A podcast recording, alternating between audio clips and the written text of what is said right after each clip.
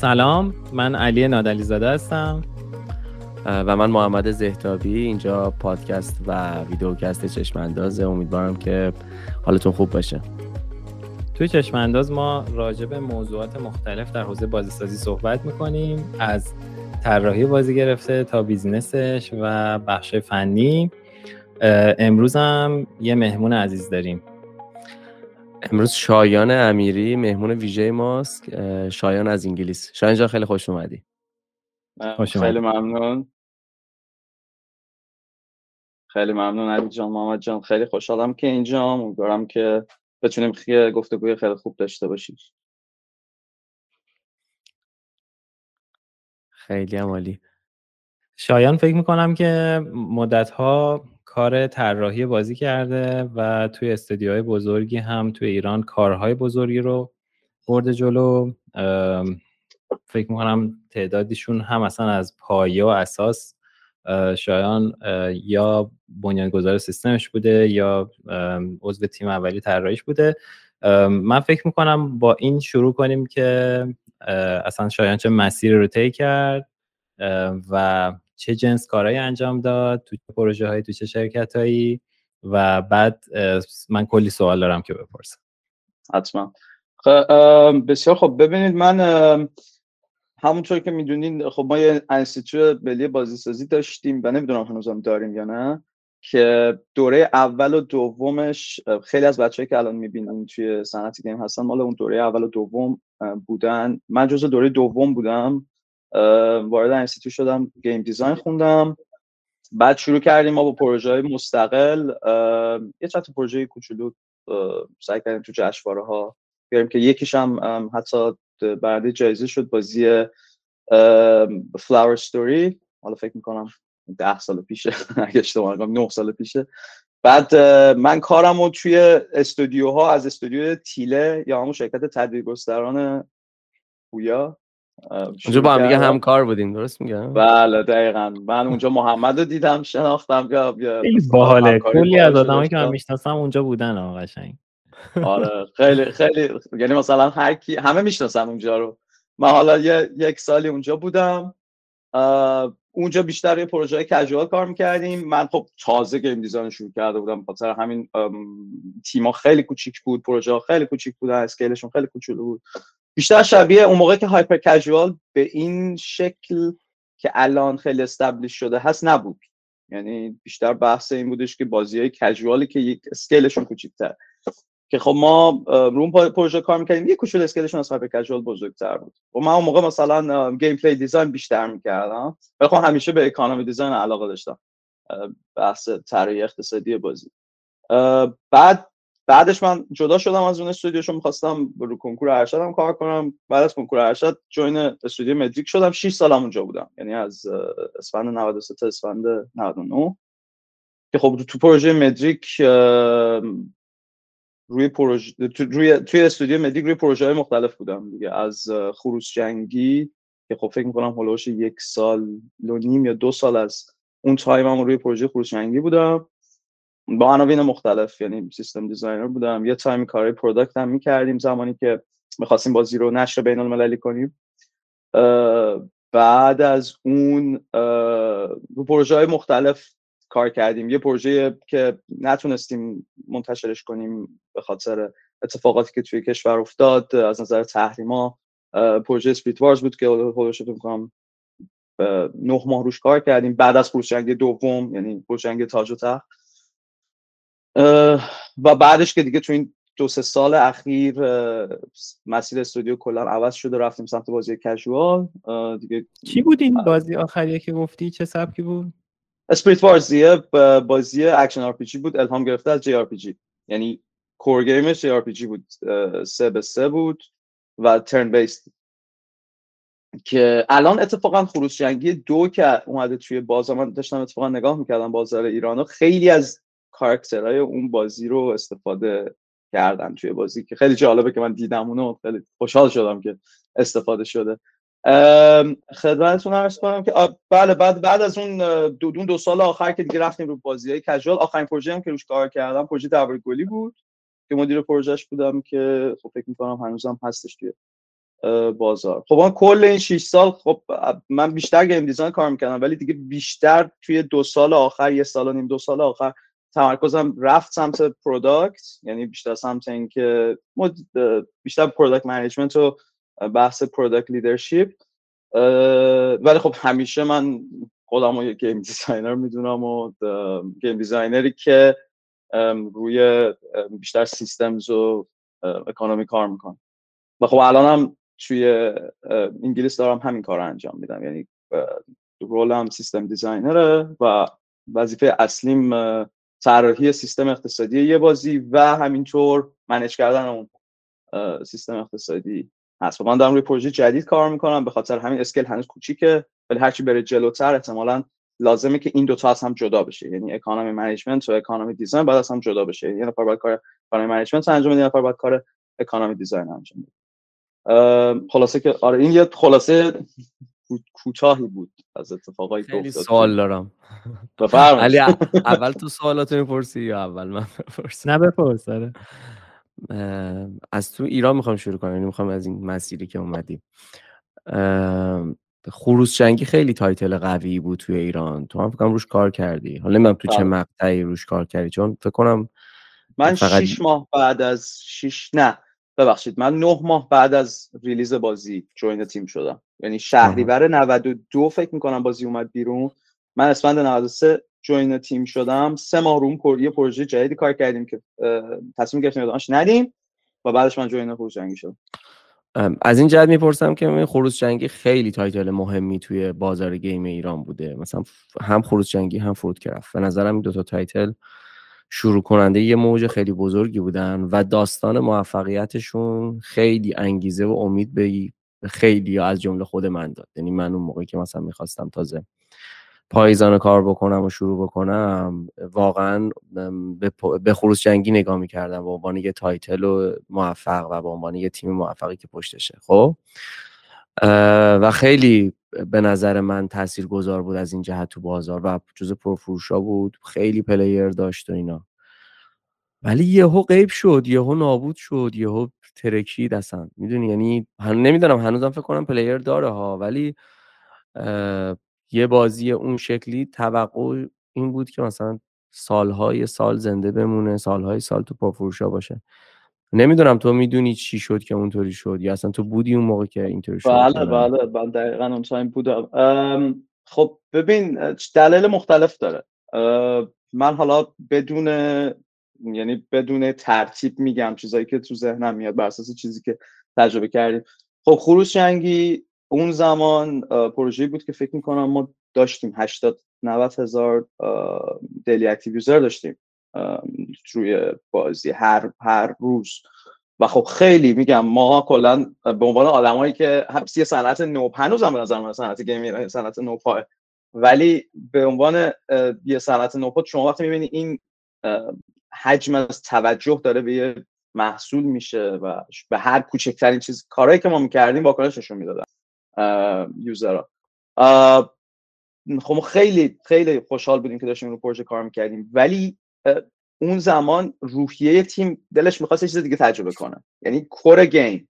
اون ببخشید کور تیم می‌خواست یه چیز جدید تجربه کنه بره سراغ یه پروژه جدیدتر از اون فضای چنگی بیاد بیرون. این یکی از چیزایی بود که من از ساید خودمون می‌دونستم. اگه برگردم عقب با تجربه که الان دارم قطعا کار نمی‌کنیم. یعنی قطعا جلوشو می‌گرفتیم. یعنی می‌گفتیم که okay ما یه چیزی داریم که باید maintain ش کنیم بیاریمش بالاتر و در کنارش آروم آروم branch کنیم بتونیم پروژه جدید بیاریم بالا. این یه مسئله بود که دوست داشتیم اتفاق بیفته و ما می‌خواستیم یه نکته دیگه هم که بودش می‌خواستیم IP رو expand ش کنیم و چون می‌خواستیم IP رو expand کنیم فکر می‌کردیم که باید بریم title دیگه ای با این IP بسازیم.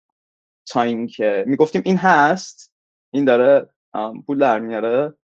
و فکر می‌کنم دقیقا درست میگی. هنوزم من آخرین باری که خب من حدودش دو سال پیش که مدریک بودم آخرین باری که data شو چک کردیم هنوز به تعداد خوبی user می اومدن توی بازی. چتش همچنان داشت update میشه الان نمی‌دونم چه جوریه.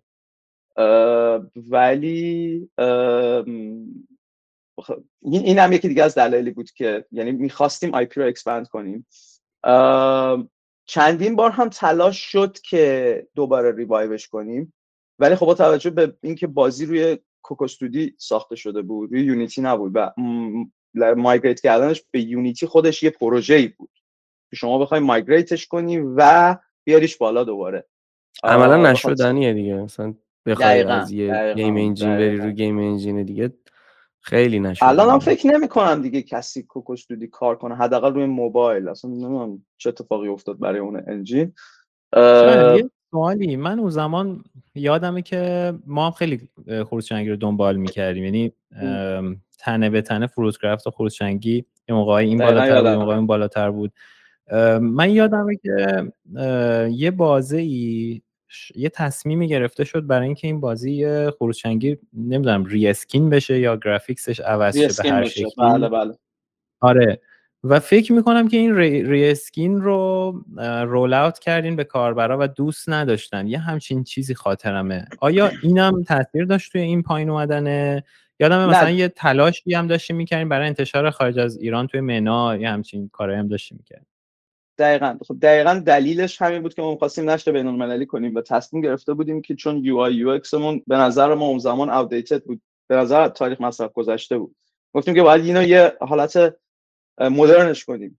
renovate ش کنیم انگار. بعد تصمیم گرفتیم که این کار انجام بدیم. پروژه خیلی پروژه سنگینی اونا چون دقیقا در بطنش بودم فکر کنم سه چهار ماهی حداقل. اگر شاید بیشتر طول کشید. کل این کار. و roll out کردنش هم خیلی جالب بود. حالا ما یه, پر... یه live ops calendar ی واسه این تعریف کردیم که هی بیایم بهشون بگیم یه اتفاق خیلی بزرگی داره توی سرزمین خروس نشین میفته. و خب user ها هم خیلی جالب بود. خیلی به میشه تحلیل جامعه شناسی کرد موقع که user ها احساس می‌کردن یه قحطی بزرگ داره میاد و الماس میخریدن. و ما اینجوری بودیم که خب ما نگفتیم مثلا بازی می‌خوایم kill ش کنیم یا دیگه قرار نیست بهتون مثلا الماس بده خیلی جالب بود این حالا تجربه که داخل پرانتز یادم از اون زمان. و این کار کردیم و به نظرشون اومد که خیلی بازی بچگانه شد. یعنی اولین reaction بود که بچگانه شد. در حالی که به نظر من خیلی پیچیده تر شده بود. یعنی قبل UI UX قبلی خیلی خشک و در واقع دقیقا بهت می‌گفت که باید چیکار کنیم. ولی اینجا خب به هر حال مقداری منوهای کشویی داشت نمی‌دونم منوهاش هر کدومشون چندین تا branch داشت. این یه مسئله بود که به نظر من تأثیری نداشت روی اون داستان. یعنی user ی از ما نریخت به خاطر این اتفاق. ما به خاطر همون دلایلی که توی سوال قبلی گفتم دیگه maintain feature دیگه به بازی اضافه نکردیم.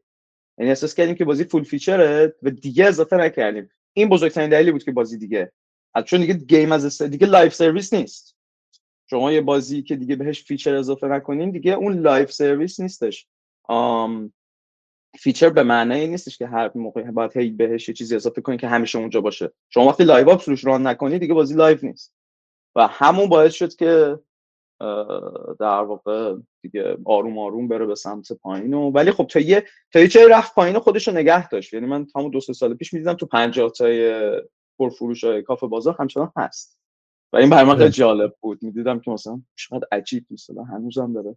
بدون اینکه ما اصلا مینتینش کنیم بدون اینکه حالا اینجا این حرفی که راجع به زنده موندن می‌زنی به نظرم جالبه. منطقیه خب ما یه جورایی برعکس این مسیر رو رفتیم. بعد چهار پنج سال development ما هم عملا پروژه رو فقط بردیم تو حالت maintenance ولی پروژه اونجوری که خروس جنگی افتاد نیفتاد. فکر می‌کنم شاید مثلا اون تصمیم های آخری که گرفته شده یه تاثیر بلند مدت یا ماندگاری داشته که مثلا آنالیز نشده که این در بلند مدت مثلا آدما رو میریزونه یا خوششون نمیاد. چون این مقاومت ها رو خب بعضا دیدم یعنی هر تغییری که داخل بازی میدی معمولا تغییره وقتی بزرگه اولش مقاومت شدیدی هم می‌کنن بازی کنن دیگه. حالا چه گرافیک باشه چه خود گیم دیزاین باشه. مثلا هارتستون هم یادم مثلا کارت پک اون آرنای جدید شده بود کارت پک جدید و اینها. کلی آدما خوشحال بودن ولی کلی هم اینجوری بودن که یعنی چی؟ بی‌معنی شد الان این مثلا arena های قبلی. به هر حال یه مقاومتی همیشه وجود داره. ولی تو مثلا این شکلی می‌بینی که تصمیمی نبود که اینو بیاره پایین. هم که maintain نشد عملا این feature این که که دقیقا, و, و ما یه کار دیگه هم که کردیم. ما بلافاصله شروع کردیم کار کردن روی خروس جنگی تاج و تخت. و ما user امون رو انگار شکستیم. اینجوری نبود که شما بخواید هم خروجنگی یک بازی کنید هم خروجنگی تاج و تخت. ما می‌خواستیم اینا رو ببریم اون پروژه. و اون پروژه پروژه موفقی نبود. به چند تا دلیل مختلف. شتاب زده خیلی شتاب زده اون بازی رو ما آوردیم بالا. ما فکر می‌کردیم که اگر کور گیم جنگی رو یه مقداری بهش استراتژی اضافه کنیم. اجازه بدیم. نه استراتژی به معنای استراتژی. به معنای اینکه یوزر یه کاری رو انجام بده که بتونه نتیجهش رو ببینه. که خروج جنگ تاج و تخت سعی کردیم بریم اون سمت یعنی شما باید واسه مبارزه کردن باید یه سری یه جا یه زمانهای مختلف یه زمانهای خاصی تپ می‌کردی که ضربه بهتری بزنی. یا می‌تونستی مثلا اسلحه رو عوض کنی اگر یادم باشه درست. و فکر می‌کردیم ما این در واقع فرضیه رو داشتیم که اگر ما کور گیمش رو بهتر کنیم با همین سیستمایی که خروس جنگی الان داره موفق پیش میره اونا رو اگر migrate ش کنیم و بهش feature اضافه کنیم توی خروس جنگی تاج و این بازی موفق میشه.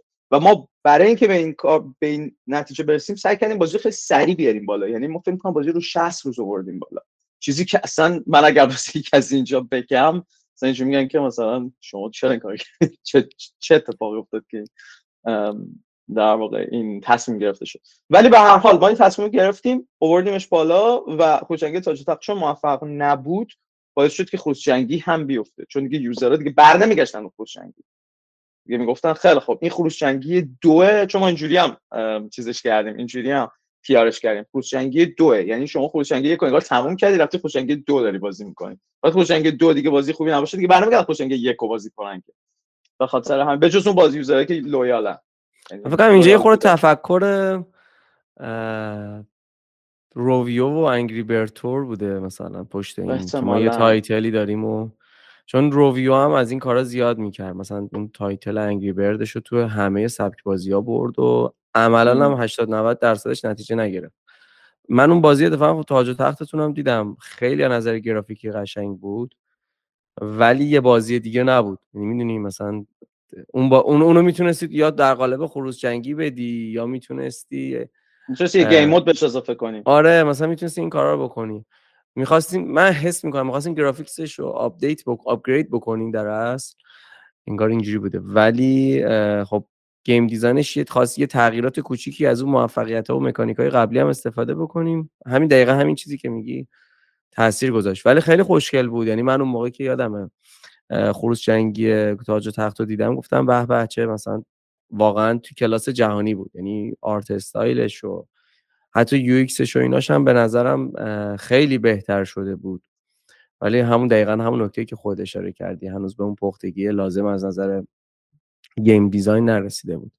و خیلی وقتا هم player ها مقاومت می‌کنن به خاطر اینکه توی تغییرات شاید بازی بهتر بشه ولی موقعیت یوزرها ممکنه به خطر بیفته یعنی من یه دست بالایی دارم نسبت به بقیه یوزرها یه اکانتی ساختم یه اونرشیپی دارم یه داستانی دارم ممکنه بازی بالانس تر بشه ممکنه بازی از اینجا به بعد بهتر بشه ولی برای منی که مثلا یه سال وقت گذاشتم رو بازی ممکنه خیلی اون یه سالم مثلا تحت تاثیر قرار بگیره و خیلی دستاوردام پاورجا نمونه.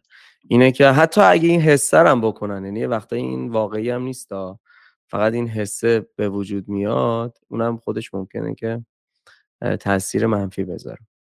آره منم اینطوری فکر می‌کنم. بعد از خروس جنگی ولی و این Spirit Spirit War هم من دیدم. Spirit War هم Spirit War وقتی اومد که دیگه پسرخوانده منتشر شده بود و موفق شده بود تا یه حدی و یه شباهت هایی هم با پسرخوانده داشت. حالا نمی‌خوام بگم شبیه بود ولی یه شباهت از نظر ژانری و turn-based بودن fight ش آره turn-based بودنش و base game design ش هم جالب بود. من خودم بازی کردم یعنی دوست داشتم اون فکری که پشت مکانیکاش بود و پشت داستان بود و بعد اومده بودم از خود خروس جنگی اجرایی استفاده کرده بود و اونم به نظرم ادامه دار اگه اتفاق میافتاد آینده خوبی داشت. ببین ما اونو خب گفتم خیلی پروژه بزرگی بود. خیلی ما سر اینکه بخوایم به MVP برسیم زمان از دست دادیم. یعنی ما خیلی می‌خواستیم آرتش رو پرفکت کنیم که این با درسایی بود که من خودم به شخص برداشتم از اون پروسه که MVP می‌خواستیم آرتش رو به عنوان یک به عنوان کیفیتی از آرت نهایی بیاریمش بالا برای MVP در چه فکر می‌کنم سه ماه الا شیش ماه فقط MVP ش طول کشید. و ما بعد از اینکه MVP رو به در واقع رسیدیم به اون نسخه ای که به نظرمون می‌تونستیم market test ش کنیم می‌تونستیم بذاریمش تو بازار ببینیم که تست retention ازش بگیریم توی ایران گذاشتیمش. توی ایران گذاشتیمش به مدت خیلی کوتاهی زیاد نتایج خوب نبود اونجوری که ما می‌خواستیم. بد نبود. مثلا retention باید پایین باشه کلا توی بازی های اینجوری. ولی با benchmark مثلا یه حول و حوش 24 5 درصدی فرق می‌کنه. یا شاید هم کمتر یادم نیستش دقیقا. بعد می‌خواستیم تغییرش بدیم. مثلا می‌خواستیم tutorial ش رو بهتر کنیم onboarding ش رو بهتر کنیم. و اینجور کارا که فهمیدیم که باید time زیادی رو بذاریم برای اینکه این iteration ها رو بذاریم.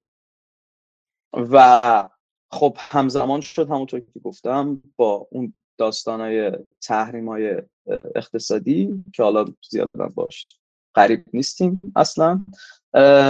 و خب دیگه که ولی من ارتباط تحریما رو نفهمیدم با عدم موفقیت پروژه. چه ارتباطی داره؟ به خاطر اینکه به خاطر اینکه ما اون بازی رو با تارگت خارج از ایران ورد می‌شد. و با پابلیشر هم صحبت کرده بودیم که اون بازی رو بیان پابلیشش کنن. و چون بازی بازی هزینه بری بود. بازی بازی هزینه بری بود. می‌دونستیم واسه بازار ایران مناسب نیست. حتی ما آرتش هم داشتیم میبردیم به سمتی که واسه بازار ایران مناسب یعنی واسه بازار ایران محتمل بود برامون مشکل به وجود بیاد. الان اگه بود که قطعا براش مشکل به وجود میاد حالا اون زمان بازی مقداری فضا فرق می‌کرد.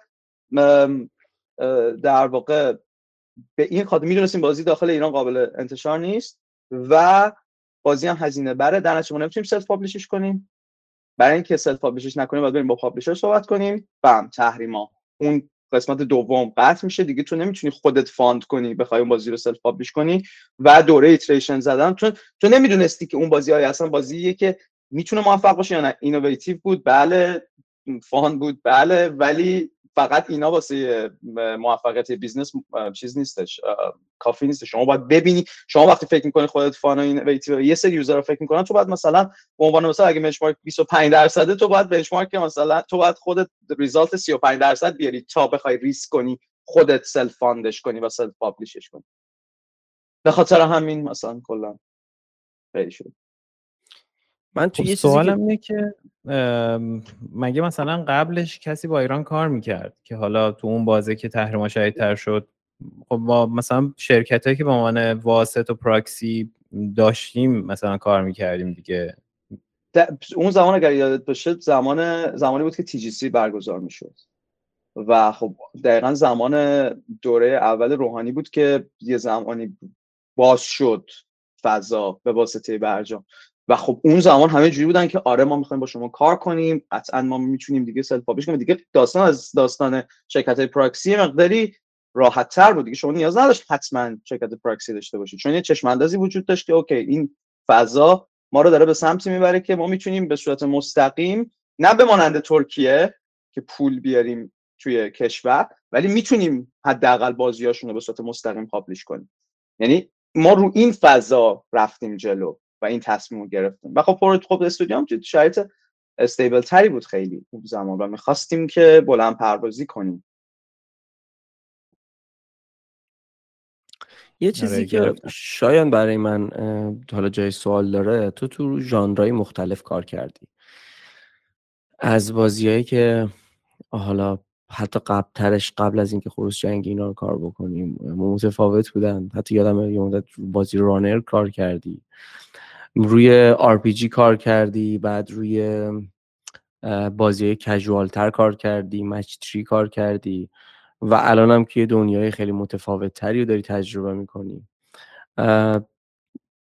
این ژانرهای مختلف و کار کردن از نظر design یه دو تا سوال دارم. یعنی یکیش اینه که این design های مختلفی که تو بازی مختلف وجود داره چقدر احساس می‌کنی که توانمندی مختلفی هم می‌خواد؟ می‌دونی چی میگم؟ مثلا آیا یه designer می‌تونه همه این کار رو انجام بده یا نه؟ تو هر دفعه رفتی یه روی یه بازی جدید دوباره یه skill یه skill set جدید ساختی آوردی بالا. مثلا اینجوری بوده یا نه؟ مثلا شباهتش مثلا 90 درصد بوده تفاوتش در این چقدر کجاها تفاوت دیدی؟ یه دونه سوالم اینه. یه دونه سوال دیگه اینه که توی انتشار این بازی ها ببین آقا تو مثلا benchmark و مثلا گذاشتی بودی برای رو retention برای مثلا بازی hyper casual. بعد همین کار رو مثلا میای می‌کنی روی بازی آر میگی که خب آر هم احتمالا retention رو باید نگاه کنم. فقط مثلا benchmark اینا مثلا سی درصد benchmark اونا مثلا چه 40 درصد یه همچین کاری یا نه. میای میگی که مثلا آر ها مدلشون اینه که retention شون رو نباید نگاه کنی. مثلا session length شون رو باید نگاه کنی یا مثلا retention سه به یکشون رو باید نگاه کنی. بعد تو long term باید مثلا retention long term ترشون رو ببینی. چون ژانرهای مختلف کار کردی و تجربه خوبی روی این قضیه داری می‌خوام اینو بپرسم ازت. چون استودیوهای کمی هستن تو دنیا واقعا که تعداد ژانرهای مختلف و زیادی کار می‌کنن. حتی اونایی هم که میان این کار می‌کنن معمولا موفق نمیشن. یعنی می‌بینیم مثلا Supercell یه بار اومد فکر کنم بازی های ژانرهای مختلف زد به جز یکم از استراتژی فاصله گرفت و اینا. یا موفق نشد یا حداقل به اون اندازه‌ای که مثلا Clash of Clans و Clash Royale موفق شدن نتونست مثلا یه بازی match three یا اون شکلی بسازه. یا شرکت های دیگه ای که مثلا racing می ساختن مثلا تو سبک دیگه خیلی موفق نشدن. این به خاطر چیه؟ این داستانش به خاطر game design شه به خاطر نحوه release شه. این دو تا سوال هم اگه تونستی. آره حتما. ببین در مورد سوال اولت خب من اینکه روی پروژه های مختلف روی ژانرهای مختلف کار کردم بزرگترین چیزی که برای من میاره اون عنصر تجربه ایه که تو اون ژانر رو تجربه کردی. اینکه تو بخوای مثلا به عنوان مثال روی بازی match کار کنی بعد بری روی بازی 4X کار کنی فرق این دوتا بزرگترین یعنی به نظر من بزرگترین فرقش player ان. یعنی شما به بازیکنها رو بشناسی skill ا بله شما باید رو هر ژانری که بازی می‌کنی باید اون ژانر رو بشناسی. یعنی باید بازی کرده باشی باید روش research انجام داده باشی باید روش پلیراشو خوب بشناسی که چیا دوست دارن. ولی یه بحث دومی که مهمتر از هر چیزیه اینه که باید بفهمی پلیرها چی می‌خوان از تو. توی پروژه جدید یا توی یک پروژه که استبلیش شده از شما میری روش کار کنی. این بزرگترین فرقشه. یعنی این که تو بخوای با طول جدید یا با, با طول جدید کار کردن یاد بگیری با مثلا قبلا economy بلد نبودی economy الان یاد گرفتی که روی این پروژه کار کنی اون به خاطر ژانر نیست. اون به خاطر شرایط اون به خاطر شرایط خودته به خاطر شرایط استودیو. یعنی شما می‌تونی با همون skill هایی که از نظر hard skill با همون skill هایی که به عنوان مثال داشتی روی match three کار می‌کردی بری روی یه ژانر دیگه هم کار کنی. ولی مهمتر از هر چیزی خود شناخت از اون بازیکناییه که اون ژانر رو دوست دارن. بفهمی که چیا دیگ... چه بازیایی رو بازی می‌کنن دیگه چه ژانرایی رو دوست دارن و سعی کنی که المانای اون ژانرهای دیگر رو بیاری توی اون ژانری که می‌خوای روش کار کنی. خیلی نکته درستیه. این یعنی مخاطب اون جاییه که تفاوت می‌کنه دقیقا دقیقا دقیقا. مخاطب اون چیزیه که تفاوت می‌کنه. هر دیتایی که هست همه رو پلیرها دارن می‌سازن. اگه retention مثلا یه بازی long-term retention مثلا به عنوان مثال بازی RPG long-term retention شون بالاتر از بازی های casual ه به خاطر player اشه player ها بازیکن بازی بازیکنای وفادارتری هن. دوست دارن که ادامه بدن و خب خود game هم چون اینو می‌دونه مثل قضیه مرغ تو مرغه چون خود game هم اینو می‌دونه و به feature اضافه می‌کنه.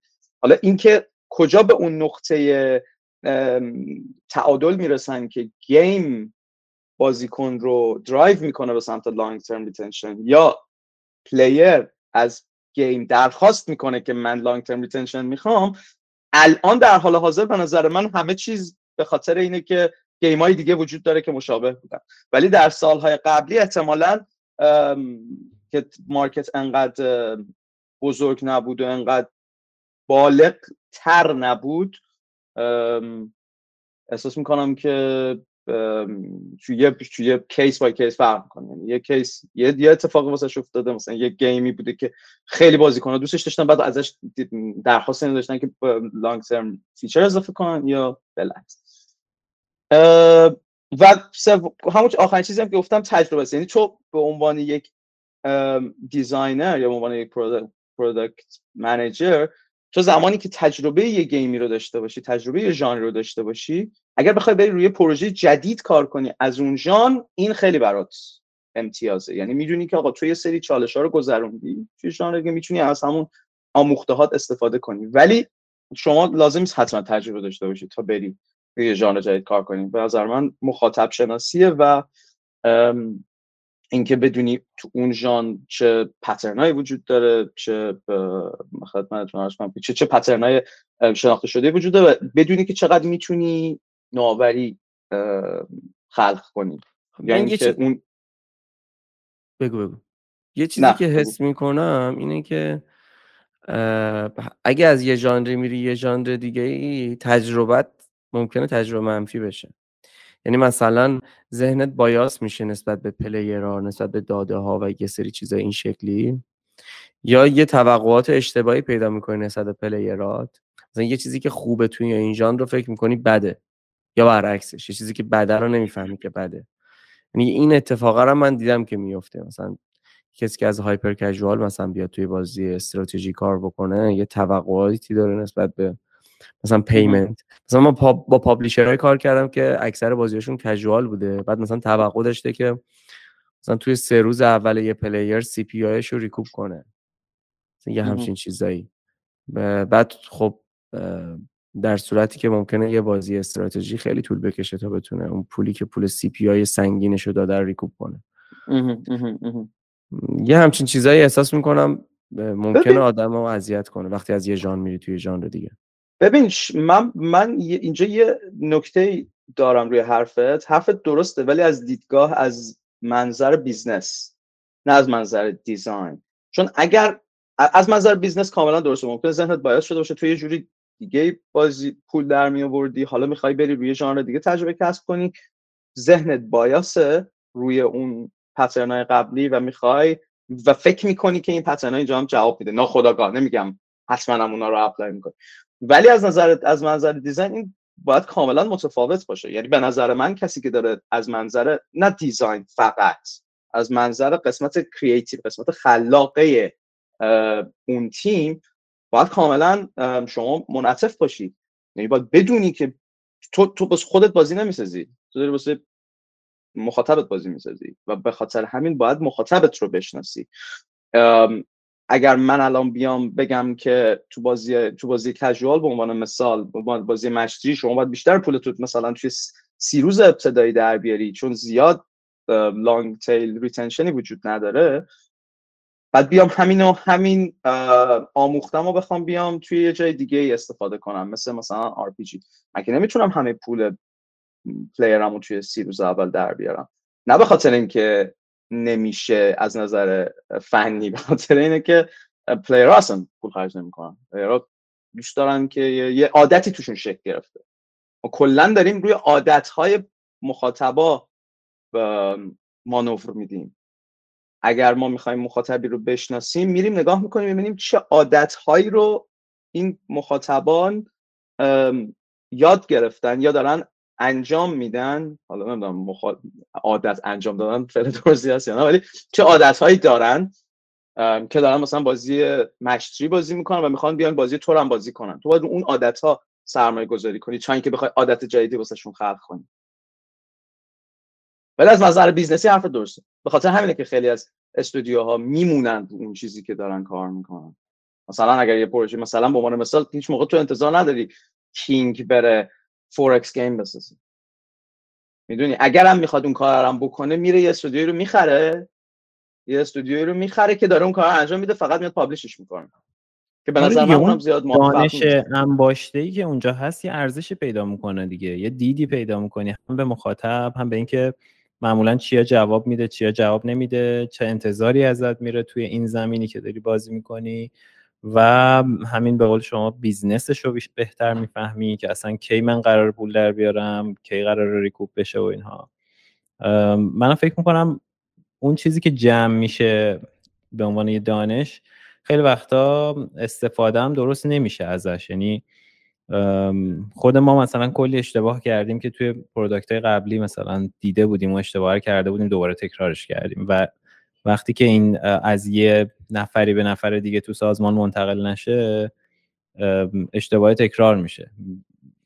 ولی از اون ور تجربه موفقش هم داشتیم که مثلا توی همین پروژه شهرسازی که پرسیتی بود ما همین تجربه رو بردیم مثلا روی یک دو تا پروژه دیگه اعمال کردیم و اونجا هم یه رشدی ایجاد شد. شاید من یه کلمه designer طراح رو در کنار product manager یا مدیر محصول توی صحبتات میشنوم. اینا رو یه جور interchangeable یا نزدیک به همی داری استفاده.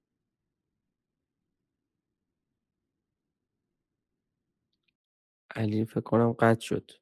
آره علی قطع شد.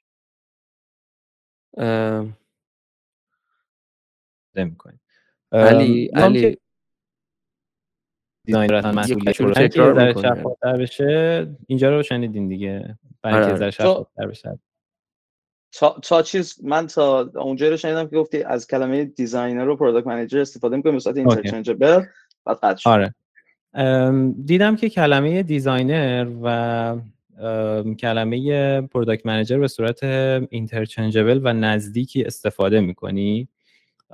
و این برام سوال شد که چقدر اصلا یه designer باید نقش داشته باشه تو product management و چقدر باید در واقع لید این که مسیر محصول به کجا میره دستش باشه. و یکی اینکه چه فاصله می‌بینی بین این کلمه ها و کلمه پرودیوسر و حالا کارگردان یا مثلا دایرکتوری چیزی؟ بسیار خوب. خیلی سوال خوبیه. ببینید من دلیل اینکه این دو تا رو نزدیک به هم استفاده می‌کنم به خاطر اینکه به نظر من این دو تا رول باید با هم کار کنن در ترسیم مسیر یک ساخت یک محصول یا در مسیر maintain کردن یک محصول و در تهیه roadmap اون محصول برای آینده. به نظر من product manager یا نفری که product manager بیشتر به side business نگاه می‌کنه. این بازی چقدر پول در میاره CPI چقدر چقدر من می‌تونم چه از چه طریقی می‌تونم اون CPI رو برگردونم یا همون ROI بازی رو بتونم زمانش رو کوتاهتر کنم. یا حالا سوالای از این جنس که طراح بازی لزوما نباید اطلاعی از اونها داشته باشه. یعنی شما به عنوان product manager داری از بالا نگاه می‌کنی ببینی این پروژه چجوری پول در میاره از منظر business designer باید از منظر خلا... نه خلاقیت از منظر زیبایی شناسی از منظر ما حالا اینجا بهش میگیم player experience از نظر تجربه اون بازیکن به چه ترتیبی می‌تونه بهترین رو خلق کنه که در خدمت business بازی باشه. product manage product manager لزوما نباید این آگاهی رو داشته باشه این دانش رو داشته باشه. خاطر همین این دوتا باید در کنار هم کار کنن.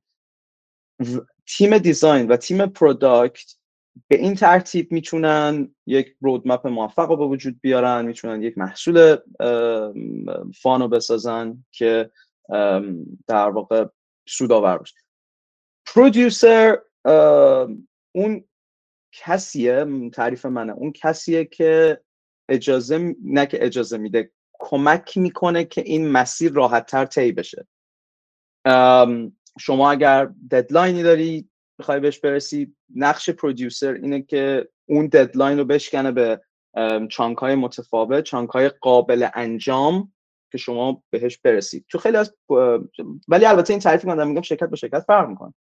توی شرکت ممکن scrum master داره نقش اون producer رو اجرا می‌کنه. توی شرکت دیگه product owner داره نقش اون producer رو انجام میده. همه اینا به نظر من ما نباید بمونیم روی اینکه رول چیه. ما ببینیم مسئولیت چیه. پس پرودیوسر به نظر من کسی که این کمک می‌کنه که شما راحتتر به مسیر برسی بدون اینکه توی دیتیل ها زیاد دخالت کنه. یعنی اینکه مثلا شما می‌خواید داری یه دونه کلان سیستم می‌سازی کلان سیستم دیتیلش چیه؟ اصلا پرودیوسر یه پرودیوسر محتمله که اصلا ایده ای نداشته باشه. فقط بدونه که این, این شما می‌خوایم به این نقطه برسین. حالا بیام بشکنمش به این chunk ا. و کلمه کارگردان هم استفاده کردی. کارگردان حالا ببین اینجا مثلا یا شرکت های قبلی که من کار کردم کارگردان همون مدیر پروژه است. یعنی product director یا product lead همون کسیه که vision اصلی پروژه روی دوششه. و مسئولیت اصلیش به نظر من بزرگتر حتی شاید بگم مسئولیت اصلیش بزرگترین هم مسئولیت اصلیش اینه که اون vision رو منتقل کنه به تیم و حفظش کنه در مسیر. یعنی ما می‌خوایم به عنوان مثال یک پروژه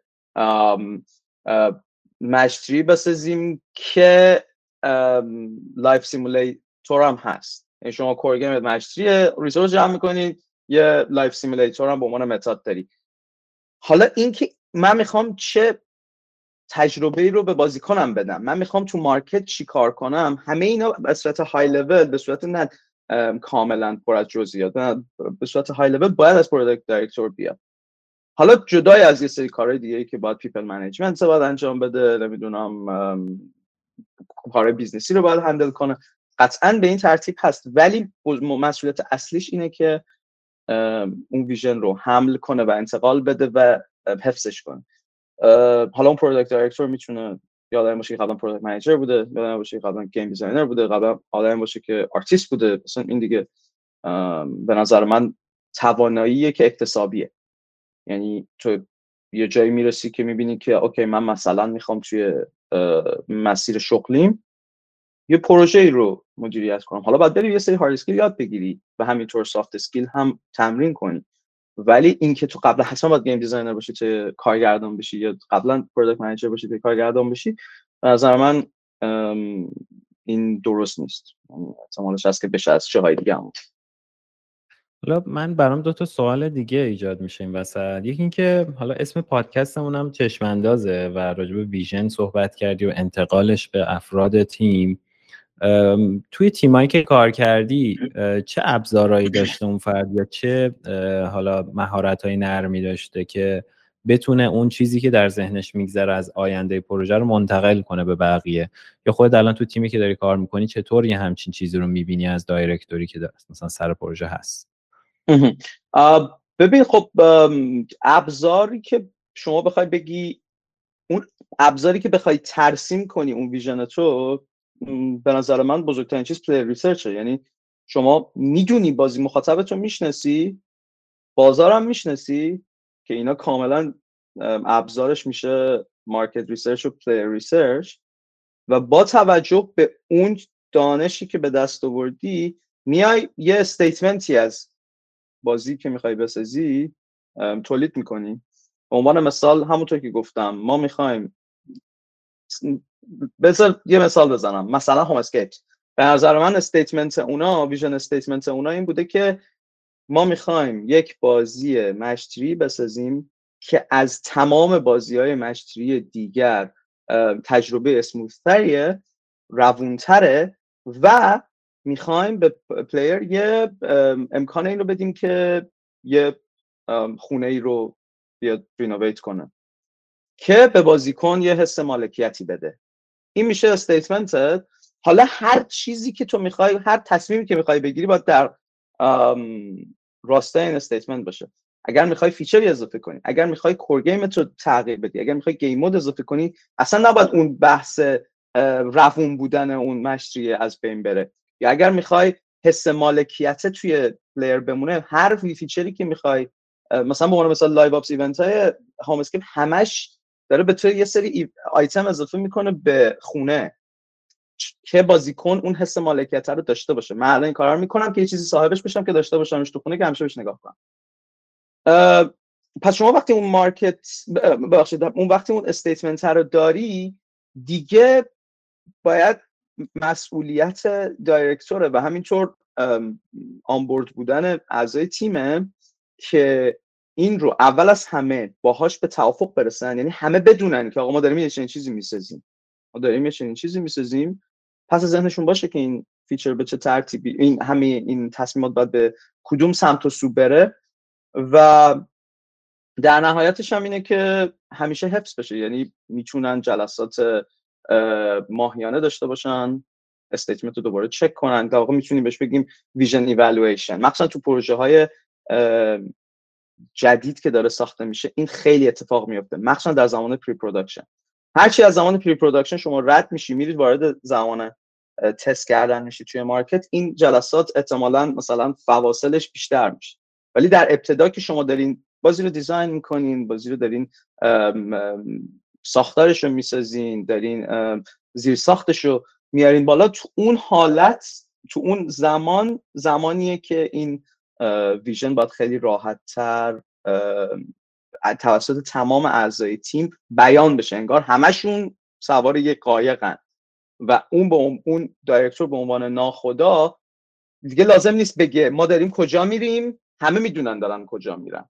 حالا برای اینکه همه بدونن دارن کجا میرن هر کسی با نقشش باید اون کارا رو انجام بده. حالا دیگه میره برانچ میشه میره جای مختلف.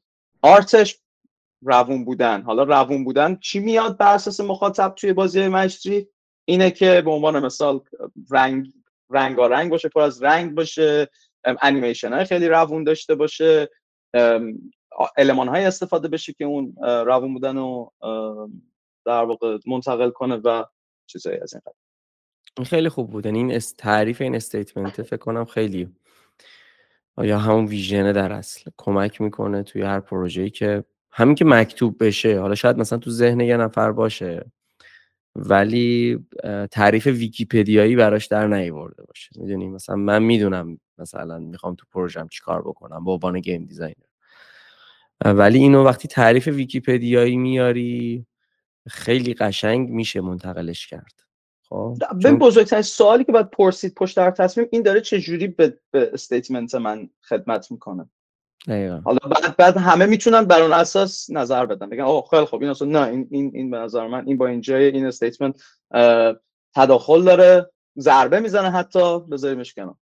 آره می‌خواستم همین رو تاکید کنم که اصلا این فقط نوشتنش هم نیست. یعنی نوشتنش قدم اوله بعدش یه زمانت حفظش هم هست که باید هر کاری که تولید میشه هر آرتیفکتی که داره تولید میشه یه بازبینی بشه دیگه با اون استیتمنته که آیا داره خدمتی می‌کنه بهش یا نه.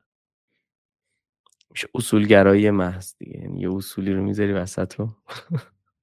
میگی ما همینه می‌خوای بله، ولی بعضی موقع باید منعطف باشی. آره دیگه. همینه دیگه کلا بپرسم. بپرس.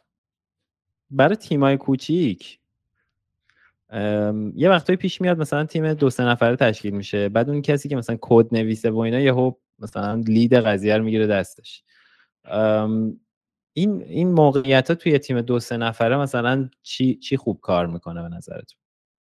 ببین توی تیم دو سه نفره همه می‌تونن هر کاری انجام بدن. هر چی تیم کوچیک‌تر باشه به نظر من آدما باید مهارت های مختلفی داشته باشن که بتونن به تیم خدمت کنن به عبارتی. مثلا اگر که شما یک programmer ی و فقط دلت می‌خواد که کد بزنی OK ه می‌تونی توی تیمای کوچیکتر کار کنی.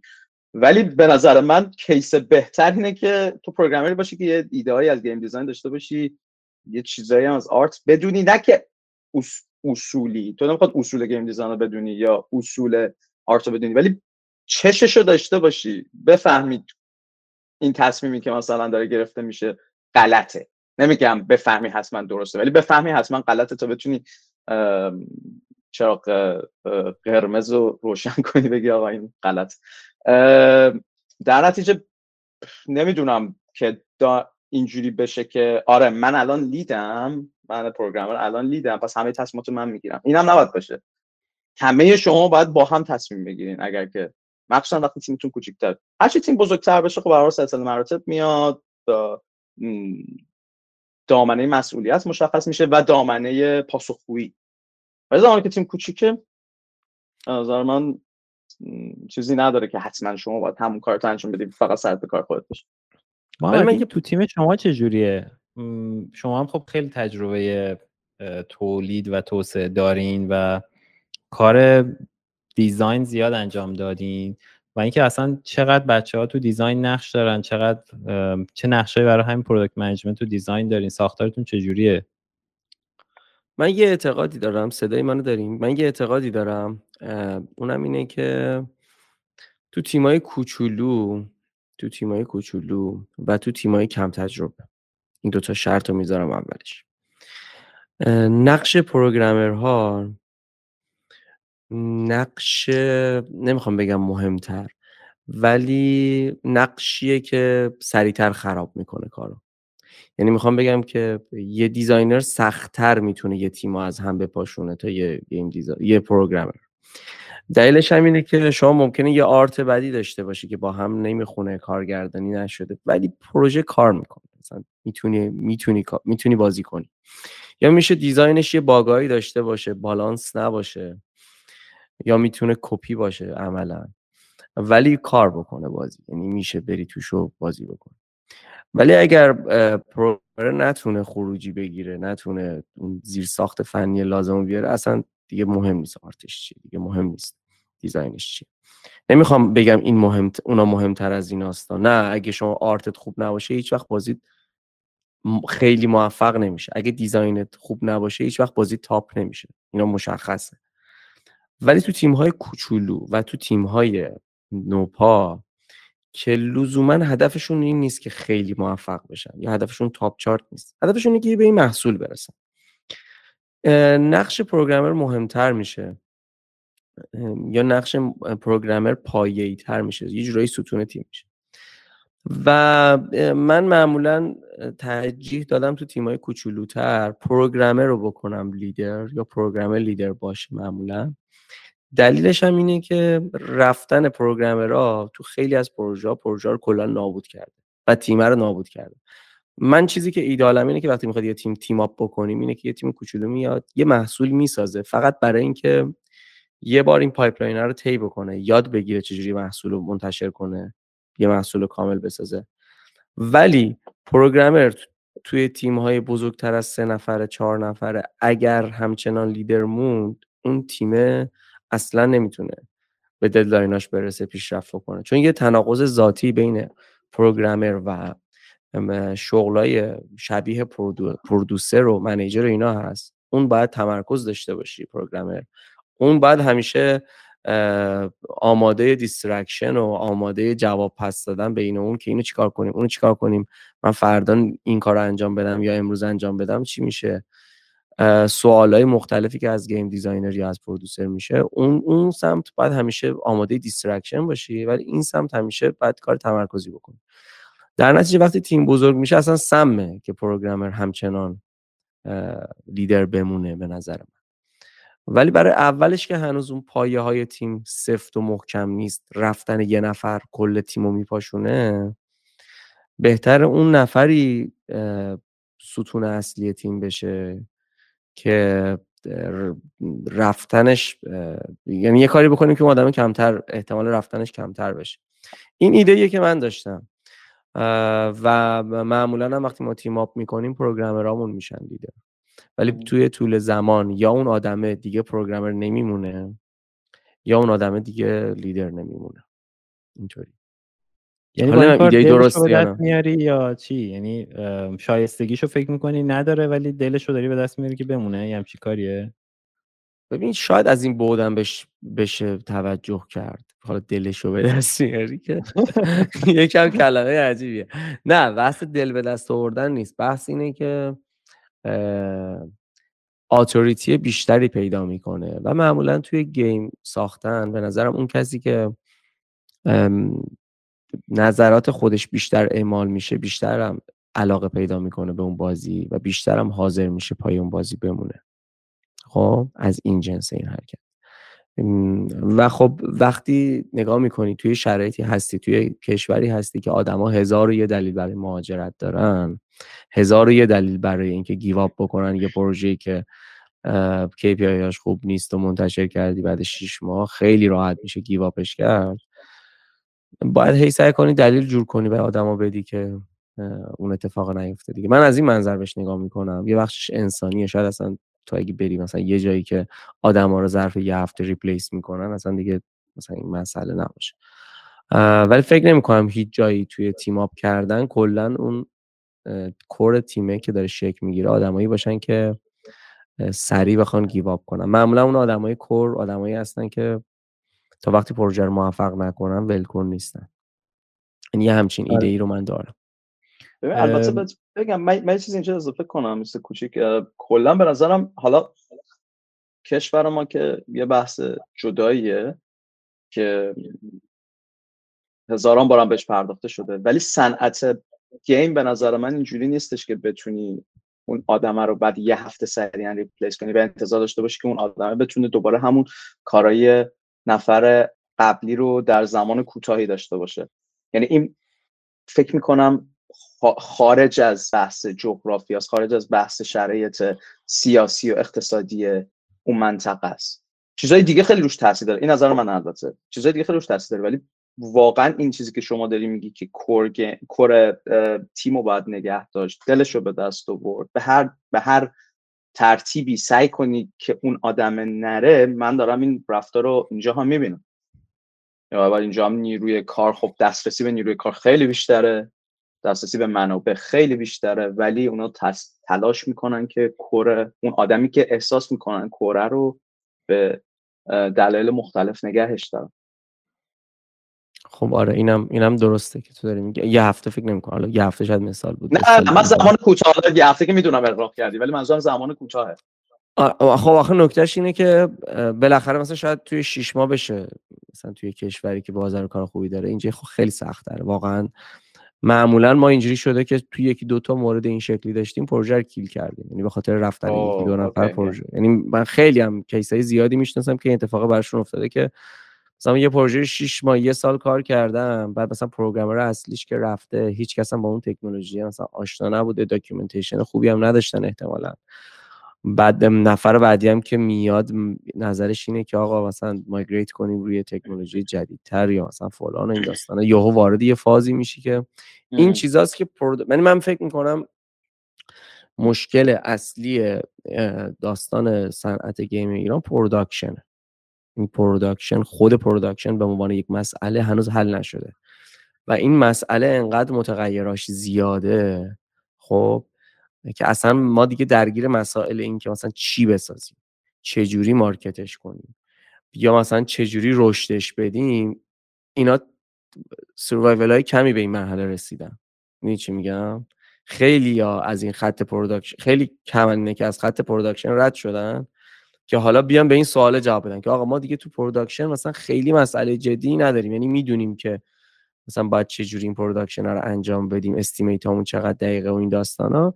حالا سوال اصلی اینه که اصلا چی بسازیم؟ سوال اصلی اینه که چطوری market ش کنیم؟ یا مثلا چه بازی برای چه market ی خوبه؟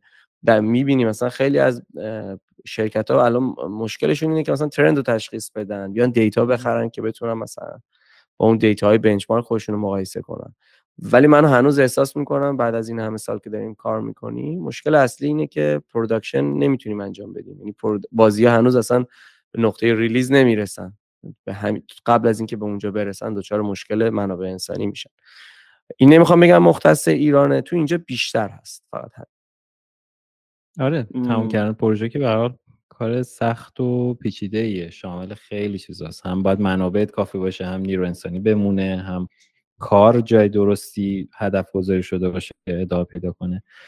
کلا ولی مثلا تیمی که یه بار تجربه تمام کردن پروژه رو پیدا می‌کنه می‌تونه با احتمال بیشتری تکرارش کنه. این این حرفو محمد هم زد و به نظرم درسته. یه مفسده ای که من تو این ساختار این که کسی که کار رو انجام میده مثلا کسی که داره دیولپ می‌کنه یا کسی که خودش می‌خواد آرت رو پیاده بکنه این اگر بیاد توی در واقع position ی که خودش توصیف بکنه که چه کاری باید انجام شه آیا این مفسده رو نداره که اون چیزایی که براش راحت تره یا براش راه حل داره همین الان رو ترجیح بده به چیزای دیگری؟ حالا این یه بعد خوبم داره ها. مثلا کسی که داره game design می‌کنه ممکن تجربه مثلا برنامه نویسی یا کد نویسی نداشته باشه. ندونه چه چیزهایی اصلا فیزیبله چه چیزهایی ممکنه خب؟ بعد اینو نیاز باشه که بره از یه آدم فنی بپرسه یا از یه گرافیستی بپرسه که آیا یه همچین چیزی ممکنه خلق کردنش یا نه از نظر تکنیکی.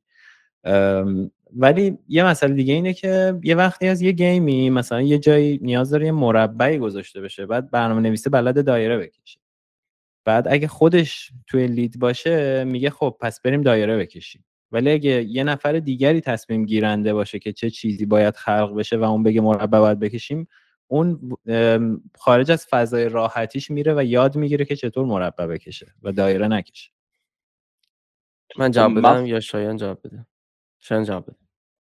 اول من بگم. به نظر من اینکه شما فقط یک تصمیم گیرنده داشته باشین اون مشکل اصلیه.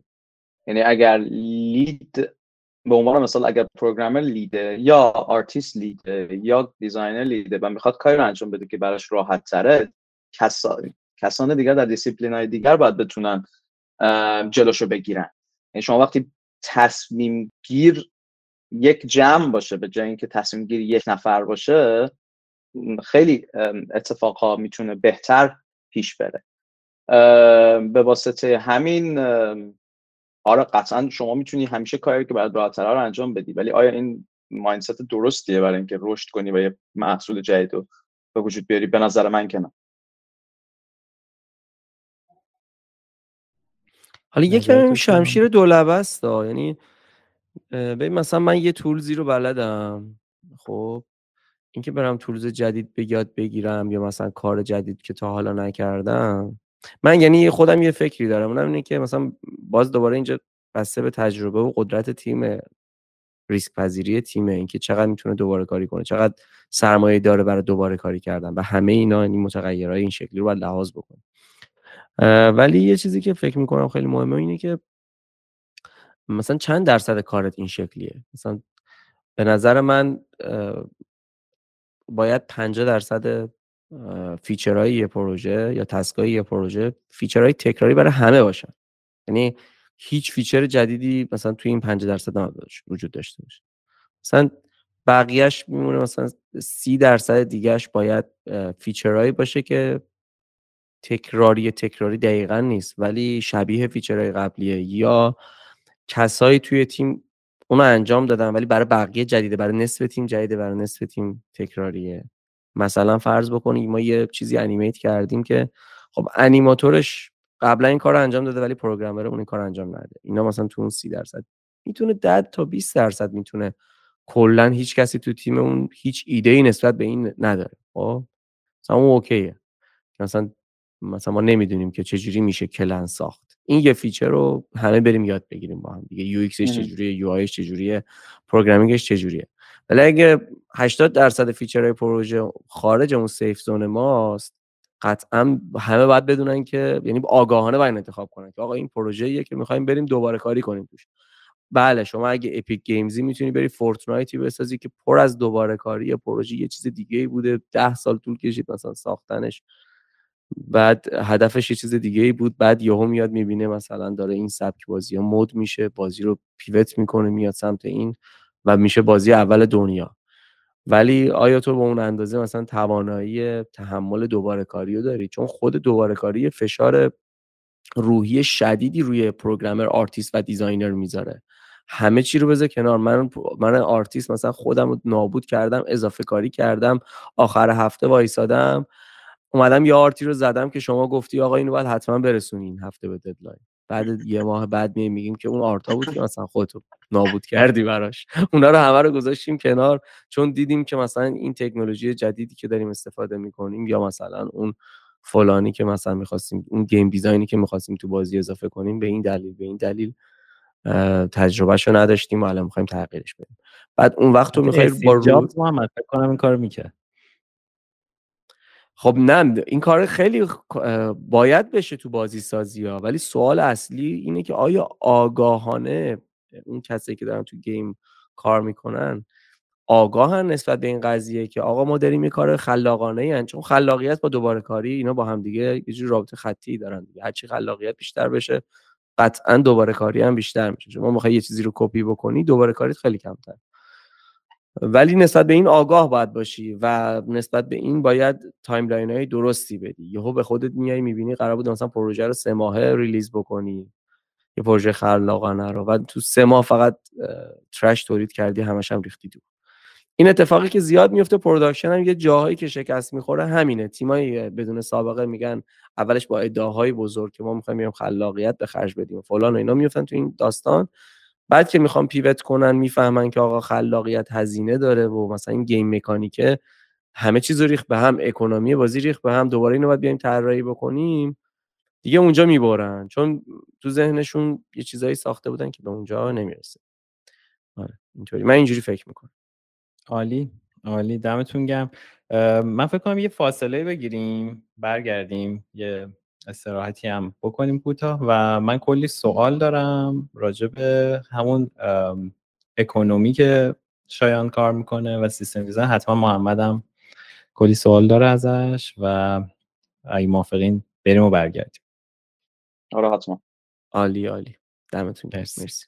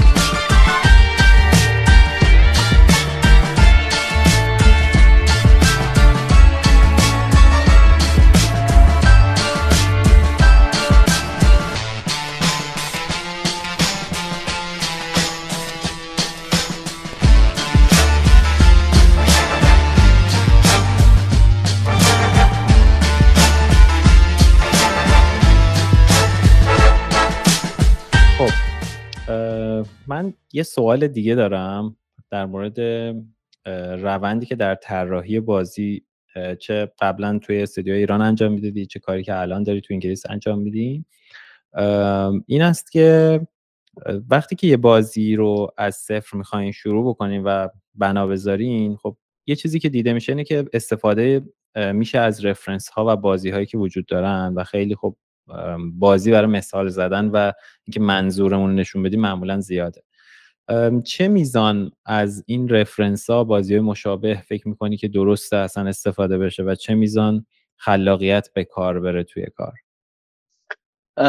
خیلی سوال خوبیه. ببین من خودم به شخصه معتقدم بر اساس تجربه هایی که حالا چه, چه قبلا داشتم چه الان دارم این کار رو انجام میدم اینه که شما زمانی که می‌خواین یه پروژه جدید استارت بزنین مهمترین چیز اینه که شما ببینید می‌خواین دنبال چه گیمی برین می‌خواین دنبال چه بازیکنایی برین.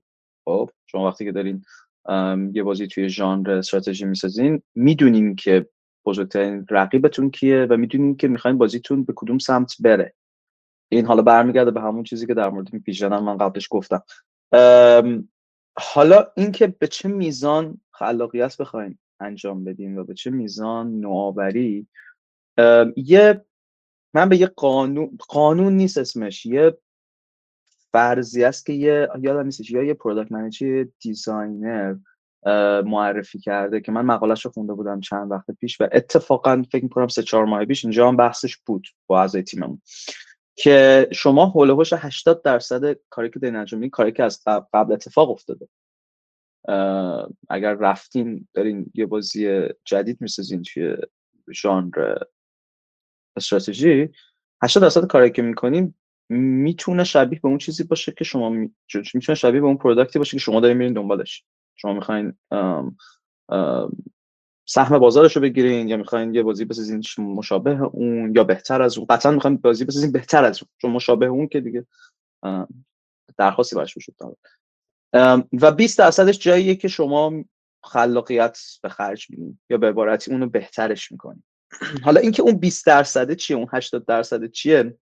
اینجا اون جاییه که باید به توافق برسیم. آیا اون 80 درصد جایی که شما می‌خواین بزنین کور گیم کور گیم رو کلا تغییر بدین؟ نه.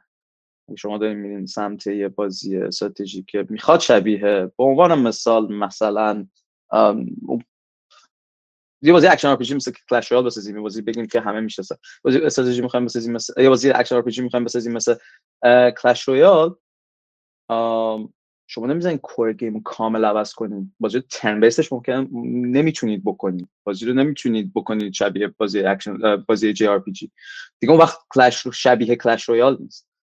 ولی می‌تونید مثلا به عنوان مثال progression systemش رو عوض کنید می‌تونین loot systemش رو عوض کنید می‌تونین UIش رو عوض کنید می‌تونید themeش رو عوض کنید می‌تونید این اینا کارهاییه که شما می‌تونید انجام بدید ولی اینم بازم دارم بهت میگم این فرمول نیست. هیچی تو بازی سازی فرمول نیست. یعنی case by case فرق کنه یک یک gameی ممکنه کاملا 100 درصد خلاقیت باشه یه trend جدید اصلا وجود بیاره. این کار ریسکش کمتره میشه گفت. می‌دونی؟ یعنی فقط ما چیزایی که میگیم که ریسکش کمتره. احتمالی که اون اتفاق اول بیفته که شما هشت این فرضیه رو دنبال کنید و به موفقیت برسین احتمالش یه کوچولو شاید بالاتر باشه. اونم از نظر آماری نه از نظر اتفاقی که داره تو دنیا میفته از نظر آماری. چرا؟ چون گیم های بیشتری بودن که این فرضیه رو دنبال کردن و به موفقیت رسیدن و گیم های کمتری بودن که اون تجربه 100 درصد خلاقیت رو دنبال کردن و به موفقیت رسیدن.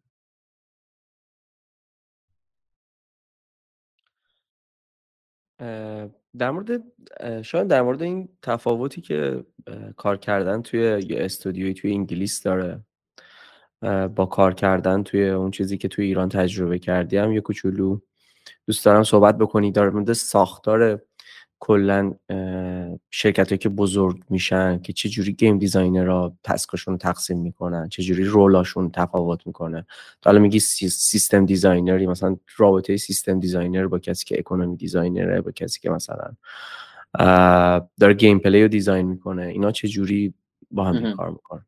ببین بزرگترین موردی که اینجا وجود داره اینه که شما حالا اول از ساختار شروع می‌کنم بعد می‌رسم به چیزای دیگه.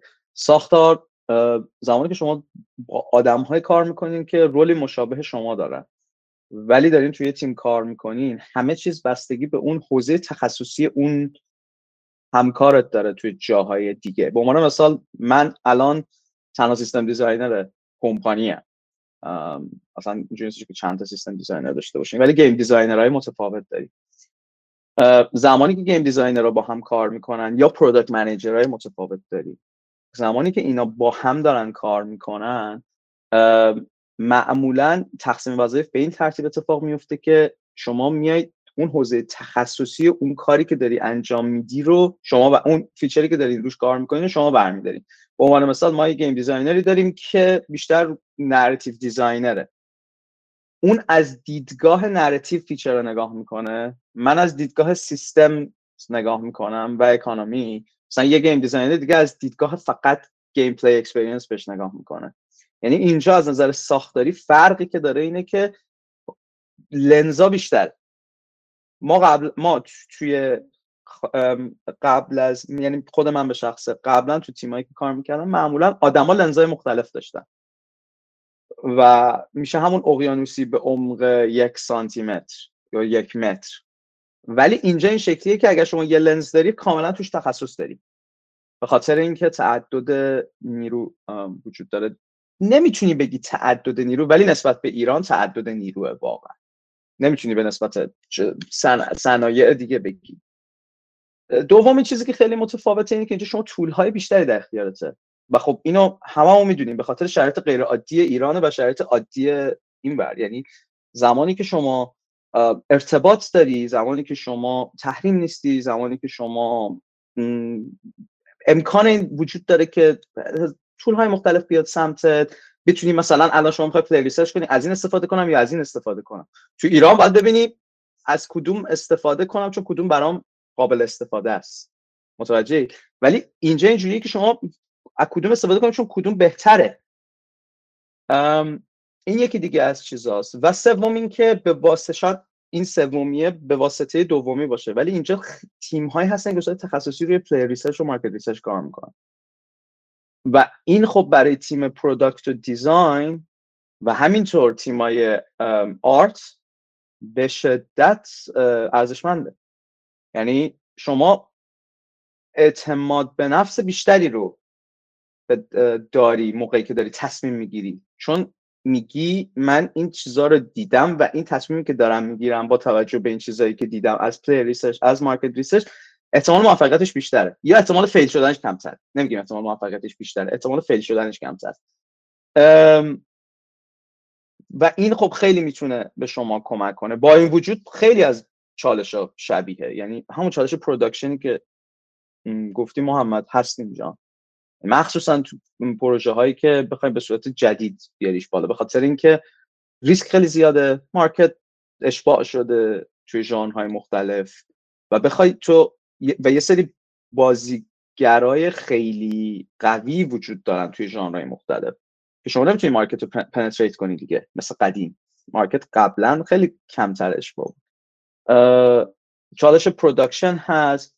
چالش همین همون سوالی که از من پرسیدی علی قبلا در مورد producer director designer خب اینکه شما مسئولیتتون چیه و به چه ترتیبی می‌تونید با هم کار کنید خودش چالشه یعنی هست تیم با تیم متفاوته اصلا فرمولی وجود نداره که تو بگی یه designer یه product manager یه director رو بذاری.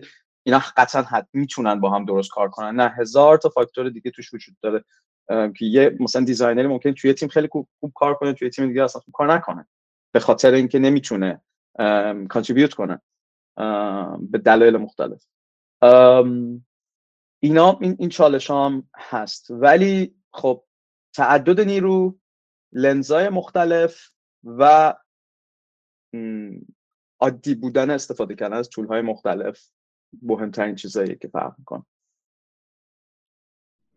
یه سوالی من دارم. اینکه خب توی اکونومی که کار می‌کنی احتمالا یکی از چالش های اصلی بلنس بودن اکونومیه و اینکه اون لذته برای بازیکن حفظ شد دیگه. نه خیلی کم باشه نه خیلی زیاد باشه همه چی اندازه باشه. این یکی از چالش های اصلی اکثر تیماست مثلا تیمای نوپا که مثلا بازی رو می‌سازن بازی retention مثلا روز یک خوبی هم داره ولی در ادامه مثلا روز هفت و روز 28 و ایناشو نمی‌تونن جور بکنن. و خیلی وقتا من دیدم چالششون واقعا از, از این جنسه حالا بعضیشون چالش فنی دارن ولی خیلیشون چالش design ی دارن که مثلا یه چیزی رو خیلی زیاد دارن میدن یه چیزی رو خیلی کم دارن میدن. از این بالانسه داره خارج میشه.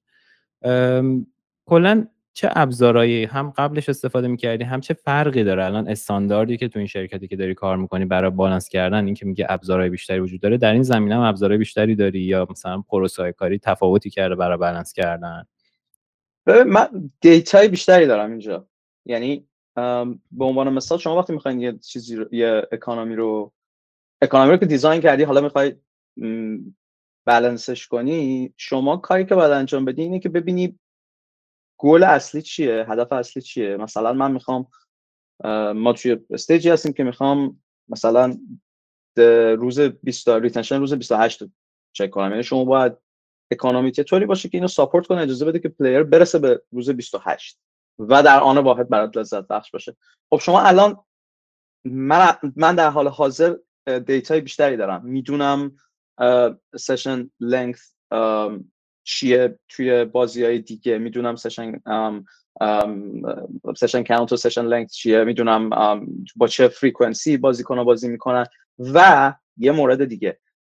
حرفی که در تو سوال قبلی زدم تعدد نیرو.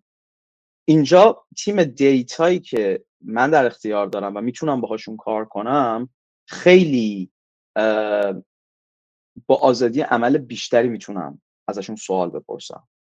تو ایران همیشه اینجوری بودیم که خب یه data scientist یا data analyst هزار تا task داره. داره رو چهار تا پروژه رو support می‌کنه. اینجا هر data scientist یه پروژه است. یا بعضا وقتی شما میری جلوتر هر چند تا data scientist روی پروژه کار می‌کنن. به خاطر همین من می‌تونم روی مثلا نسخه قبلی پروژه یه سری سوالی که دارم که روی economy تاثیر می‌ذاره بپرسم و بگم یا حالا خودم چون من خودم همین مقداری می‌تونم query بزنم یا خودم یا با کمک data scientist اون جواب اون سوالا رو پیدا کنم و حالا بیام توی version جدید اعمال کنم. از نظر ابزاری همونه این از نظر ابزاری Google Sheets و Excel و ایناست که به نظرم چون مثلا این, این ربطی نداره که کجا استفاده میشه. می‌تونم مثلا امکان اینکه بریم سمت سیمولی سیمولیتورا وجود داره که بخوایم سیمولیتور بیاریم بالا مثلا پایتون کار می‌کنیم یا بخوایم روی خود انجین بازی کار می‌کنیم. ولی اینا چیزایی که به نظر من ربطی نداره که شما اینجایی یا جای دیگه. به همین خاطر فکر می‌کنم که data هم از player research و market research و هم از خود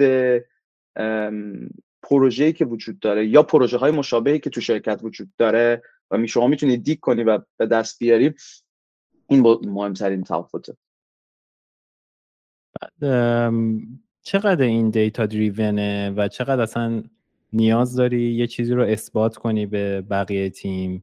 چقدرش روی ذوق و قریحه هست و اینکه اصلا چقدر split test اجرا می‌کنین روی چیزایی که تصمیمایی که دارین می‌گیرین. خب ببین اول از اینکه موقعی که من نیاز ندارم اثبات کنم که مثلا من دارم این economy رو که با design می‌کنم اینجوریه پس بچه ها okay ن این بیشتر واسه خودمه. یعنی می‌دونن که الان من این economy که به مثال این set of configs ی که به محاسبه کردم وقتی بذارمش توی بازی و وقتی بازیکن بیان و اون set of configs رو بگیرن و شروع کنن بازی کردن اتفاقی که میفته خیلی شبیه اون مدلیه که من simulate کردم. این اون چیز این یعنی درصد اطمینان خودمه و خب تیم قطعا. یعنی من می‌تونم به director م نشون بدم بگم ببین من بر اساس چیزی که الان design کردم ها content بازی رو توی 29 روز و نیم تموم می‌کنن اگر با این فرضا بازی کنن. سه تا session به سه تا سشن کاونت داشته باشن هر سشنشون 20 دقیقه طول بکشه. هر از اینا بالا پایین تر بشه محتمل این فرق کنه. حالا هزار تا وریبل وجود داره برای اینکه مدل تو درست کار نکنه. من سعی می‌کنم اون وریبل ها رو کمتر کنم. وریبل هایی که احتمال داره که خطا ایجاد کنه. درصد خطا رو میارم پایین و قسمت دوم سوال چی بود؟ split test چقدر اجرا split test. آره اینجا که ببین هر پروژه‌ای مخصوصا پروژه‌ای که establish شدن پروژه‌ای که تو بازی هستن توی بازار هستن هر تصمیمی که می‌خواد گرفته بشه A/B test روش اجرا میشه. split test روش اجرا. انواع اقسام تست روش اعمال میشه. اول از market research و play research میاد بعد موقعی که شما می‌خواید بیارید مثلا roll out می‌کنن به 20 درصد چک می‌کنن بعد roll out می‌کنن به 40 درصد چک می‌کنن. یعنی خیلی data driven ه حداقل جایی که من کار می‌کنم خیلی data driven ه و بیشتر هم به خاطر اینه که ما بیشتر شرکت product driven ی هستیم تا design driven و چون product driven اون لنز business قوی تره و وقتی لنز business قوی تره شما risk element ها خیلی بهتر ارزیابی میشن. و چون risk element ها خیلی بهتر ارزیابی میشن چه راهی وجود داره برای اینکه اونا رو بتونی کمتر کنی ریسک تو و درصد خطا تو تست کرد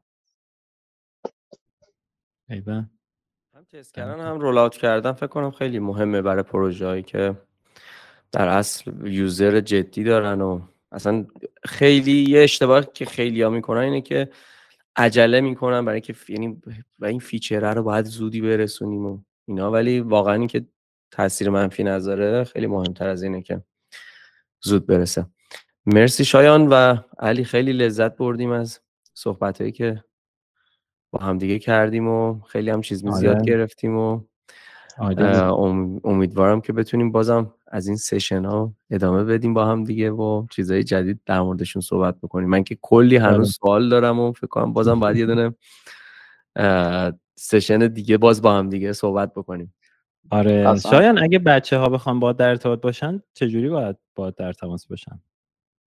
من ای می‌تونم ایمیلمو بدم بهتون که می‌خوای بگی همینجا که ایمیل چیه؟ آره یه مقداری سخت آخه چیز کرد. یه لحظه اجازه بدین شما خودت اگه تونستی بخون. hcash.am@gmail.com خب ردیفه. میگیم بنویسن اون پایین. آره باید نوشته بشه آره. مرسی شایان خیلی لطف کردی. اومدی و گپ زدیم. کلی چیز یاد گرفتم من و حرف خوبی زدیم به نظر به نظر منم خیلی لذت بردم. انشالله که دفعه بعدی که با هم حرف می‌زنیم تو شرایط خیلی بهتر و عادی تری بشه. امیدوارم. ممنون از شما که این اپیزودم نگاه کردین و ما رو روی اینستاگرام یوتیوب و دیگه کجا هستیم؟ توییتر هستیم فکر کنم. محمد روی اینا دنبال آره. کنین لطفا و به کسایی که فکر می‌کنین توی این جامعه بازیسازا هستن یا این اپیزودا به دردشون می‌خوره معرفی بکنین پادکست چشم اندازو و سالم و سلامت باشید خدا نگهدارتون. دم همتون گرم. خدافظ خدافظ